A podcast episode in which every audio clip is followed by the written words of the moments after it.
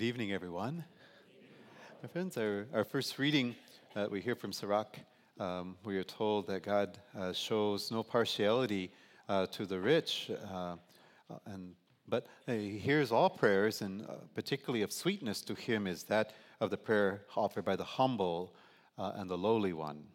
And uh, our second reading, St. Paul is in prison and he knows he is dying. That's why he said, I am being poured out like a libation. He knows death is coming for him. Uh, and even with that knowledge, uh, uh, what we can take from the reading is that uh, he has a, a, a, beautiful type of confidence, uh, one that is uh, much different from what we hear in our gospel from the Pharisee. St. Paul attributes everything to Jesus Christ and to the Father. but he has confidence that he has done his very best and that he should not be afraid uh, when death comes for him, because he said, The crown of righteousness will come for me. But not only for me, he says, but for everyone uh, who has acted with great faith. Uh, so we see this beautiful confidence of St. Paul. Uh, we have um, today's gospel. Uh, it's not so much a lesson about prayer, although uh, a preacher can certainly speak that way.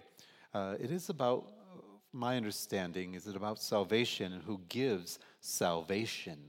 And um, let there be no doubt, we do not save ourselves, and uh, we do not enter the kingdom, we do not attain heaven's glory by telling ourselves or others how good we are, even if we are. Um, God alone makes us holy. Self righteous, in effect, are stating that they are the source of their own salvation. That is why Jesus says, when the Pharisees prayed proudly, he prayed to himself. The one thing I can tell you about this particular Pharisee is that he is not a hypocrite. Everything he said he did, he did. So he's not that, he's something else. He's a egotistical. And um, he's lacking humility, for sure. He mouthed off a litany of his good works like a person self content to hear the good things that, uh, they, that he had done. And he says that to himself. And like I said, this is not the same thing as having confidence. Um, our Lord infers uh, that God was not listening to that Pharisee's prayer.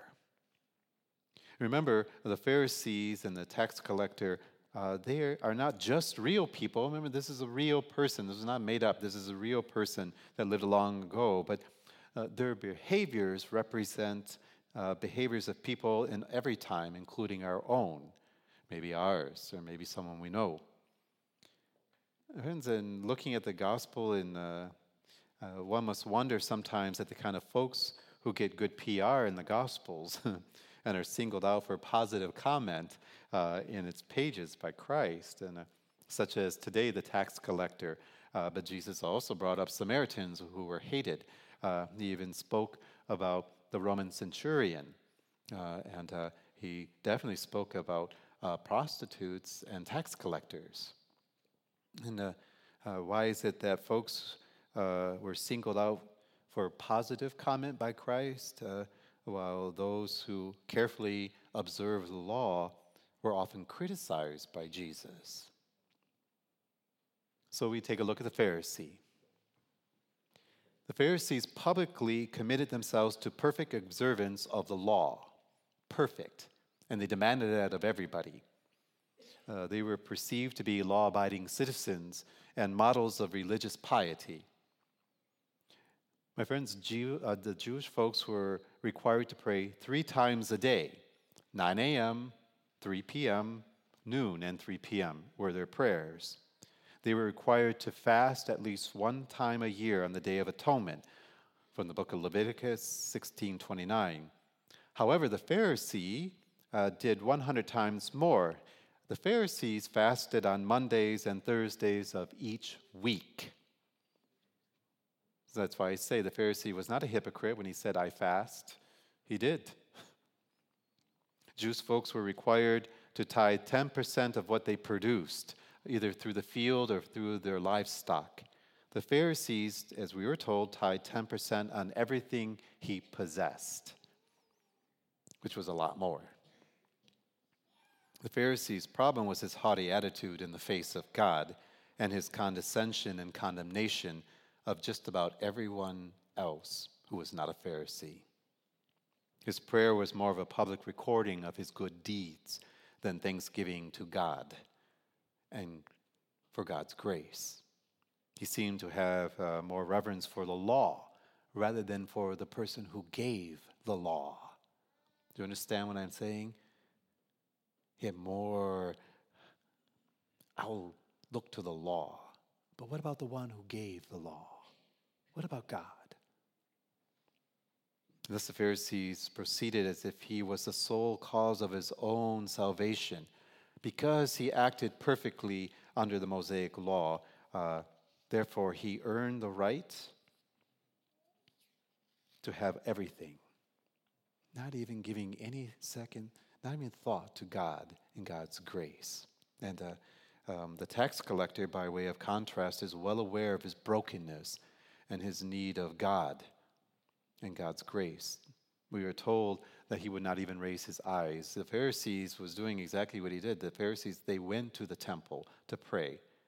The tax collector knew he was not welcome in the temple, so he stayed at a distance so as not to insult the Pharisee or also to receive condemnation from him.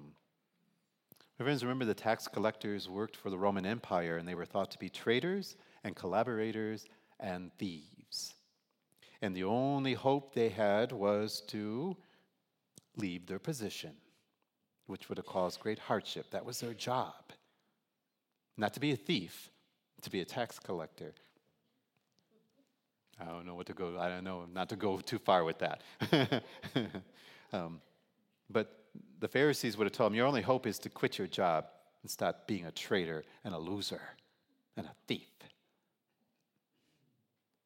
All the tax collector could do was throw himself on God's mercy then. In his prayer, he dares not even look to heaven. His prayer was one of mercy. And I want you to know that in the Greek it has a different meaning. The words that he used was atone for me. Do you understand what he was asking? He's asking God, Will you atone for me? What do you think God did? He atoned for you. That is Him dying for your sins. The tax collector knew exactly what to say. It's so moving for me to read that over and over again. Atone for me, God. In his humble acknowledgement of his own inadequacy, he asked that his sins be atoned by God Himself. Confidence in God to be able to do this. The tax collector was very sincere in what he was asking. He was honest with himself and with God. He did not wear a mask of respectability. He did not pretend to be something that he was not. He knew that if God would accept him, it would be because of God's mercy and not on account of anything that he himself had done, meaning good works. In spite of being a sinner, the tax collector felt a deep need for God. And in that spiritual emptiness and that need, he became open to God and God's grace. This is what the tax collector was not open to. He was perfect, he did everything perfectly and thus he didn't need the giver of the law. Jesus singles out the tax collector for praise because of his humility, because of his understanding of his need for God. In doing so, Jesus teaches that only those who wholeheartedly and humbly turn to God for help, forgiveness from Him, they will be the ones who will have salvation. They will be the ones who find what they are looking for. At the same time, Jesus dashes the notion that mere knowledge and obedience of the Mosaic law will enable humankind to save itself solely and simply of its own effort. If that were possible, you already know what I'm going to say. If that was possible, he would not have come and had to die. If you could save yourself or simply abide by the law, and this is the argument St. Paul will put forth in great detail, he would not, you would need him. But you did. We did. And this is what Jesus' point is, what he's getting at. The lesson to be learned then from the tax collector is that he realized to his core being that he was incapable of meriting God's mercy or love. The best he could do was beg for God's pardon and to accept it as gift. As a gift. As a people who often pride ourselves of self sufficiency and resourcefulness, we frequently need to accept and acknowledge that we take a second seat to God in the work of salvation. Salvation is ultimately a gift from God. While God absolutely wants and expects our full active participation and cooperation towards this end, it is He who saves us. When all is said and done, we do not save ourselves.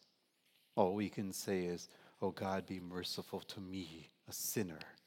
And to have the attitude of St. Paul and the tax collector, Jesus says, The one who exalts himself will be humbled, and the one who humbles himself will be exalted. And my friends, uh, we should not be surprised by that because Jesus, the Son of God, God, humbled himself under his Father. Just go to Philippians 2 7 9, you will see. Let us keep in mind that humility and exaltation of the Son of God, what he did. He emptied himself for you, he humbled himself for you. We must do the same then as our Master.